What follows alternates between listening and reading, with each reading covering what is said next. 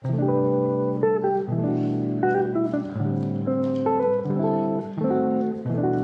are here. WA Radio. ワーレディオ川瀬直美アンドレア・ポンピリオン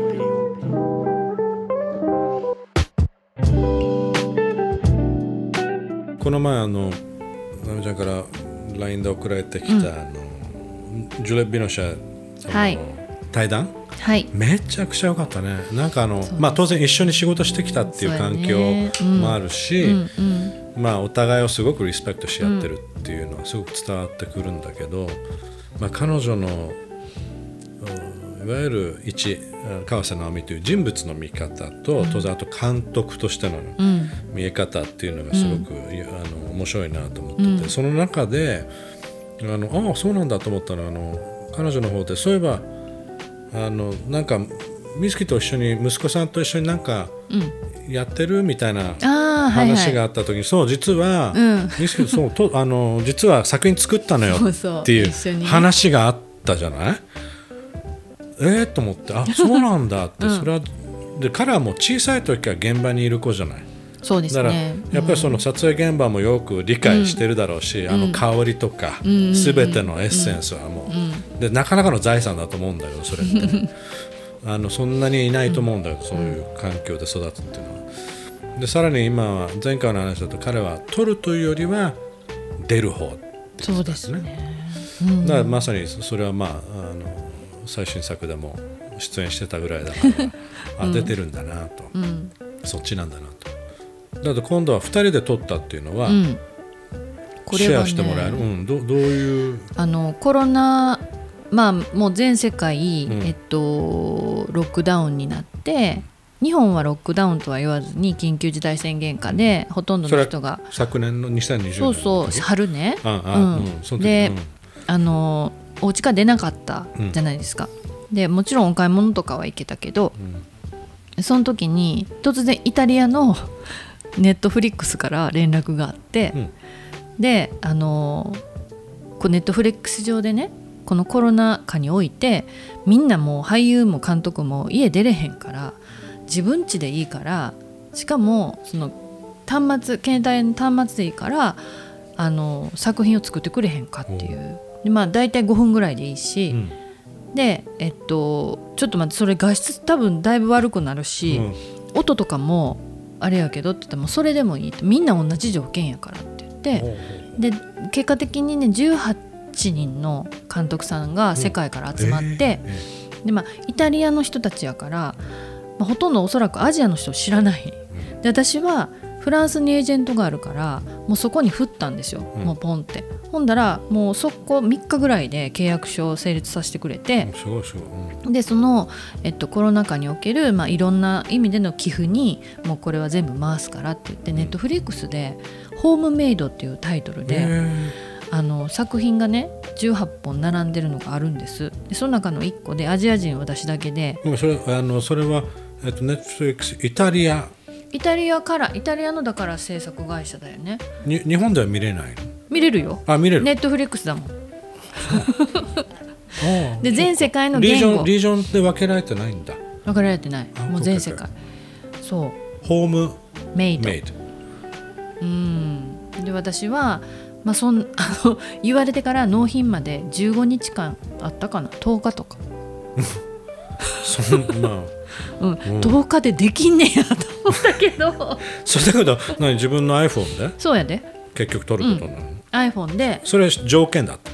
いや条件じゃない。もし家にカメラがあればそれでもいいけど編集機とか持ってる監督とかって稀じゃないですか。その自主制作の人やったらあれやけど、ね。一応世界的名前のある監督さんで、まあね。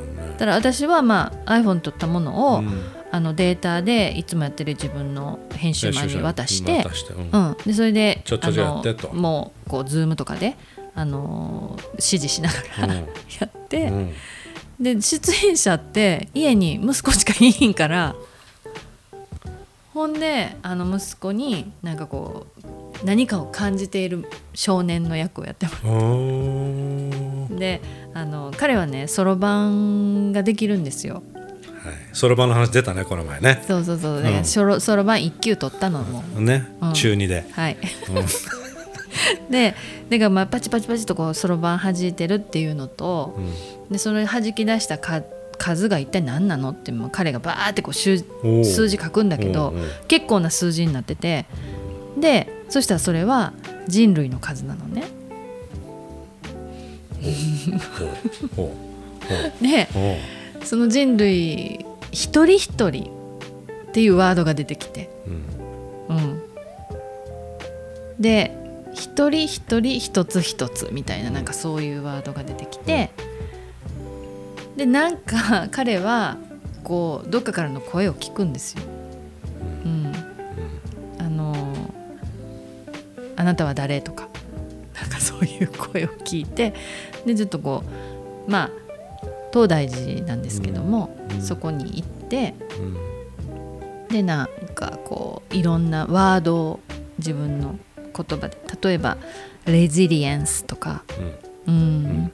でその時まあ私はやっぱしなやかなやっぱ強さっていうか、うん。あのあまりにも強い思想を持ち続けてると何かにぶつかった時にポキって折れちゃってだけどそのアートとかってやっぱレジリエンスうん。していかなきゃいけないもんだからとどっかしらそのフレキシビリティが必要だもんね。そうなんです。そうなん。でそういう言葉を聞きながら彼は最後ここにいるよっていうの。をうん俺見よう。見て。それはえそれは撮ってるのはナミちゃん、そう私が撮ってる。彼が自分で。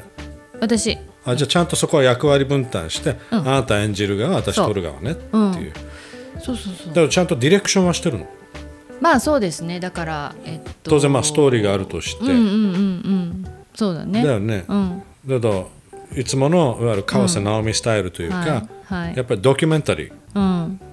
リアルストーリーがそこにある。そうですね。まあ、フィクションがちょっと多少入りつつっていうのはあるけど、メタファーだろうけど、うん。うん。そういう感じなの、うん。うわ面白そうだね。ね何分？5分。あそんな短いの？そう一人5分だから。ででそれ 18, はい。18人の、はいはい。でまあ1時間ちょっとかな？うん。そうそうそうそう。ホームメイド。ホームメイド。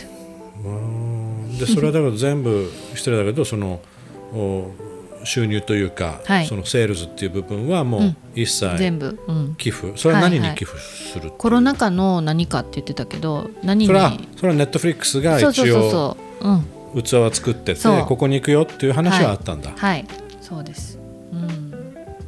ああ見たいな。なんかほらネットフリックスって多分日本の、うん。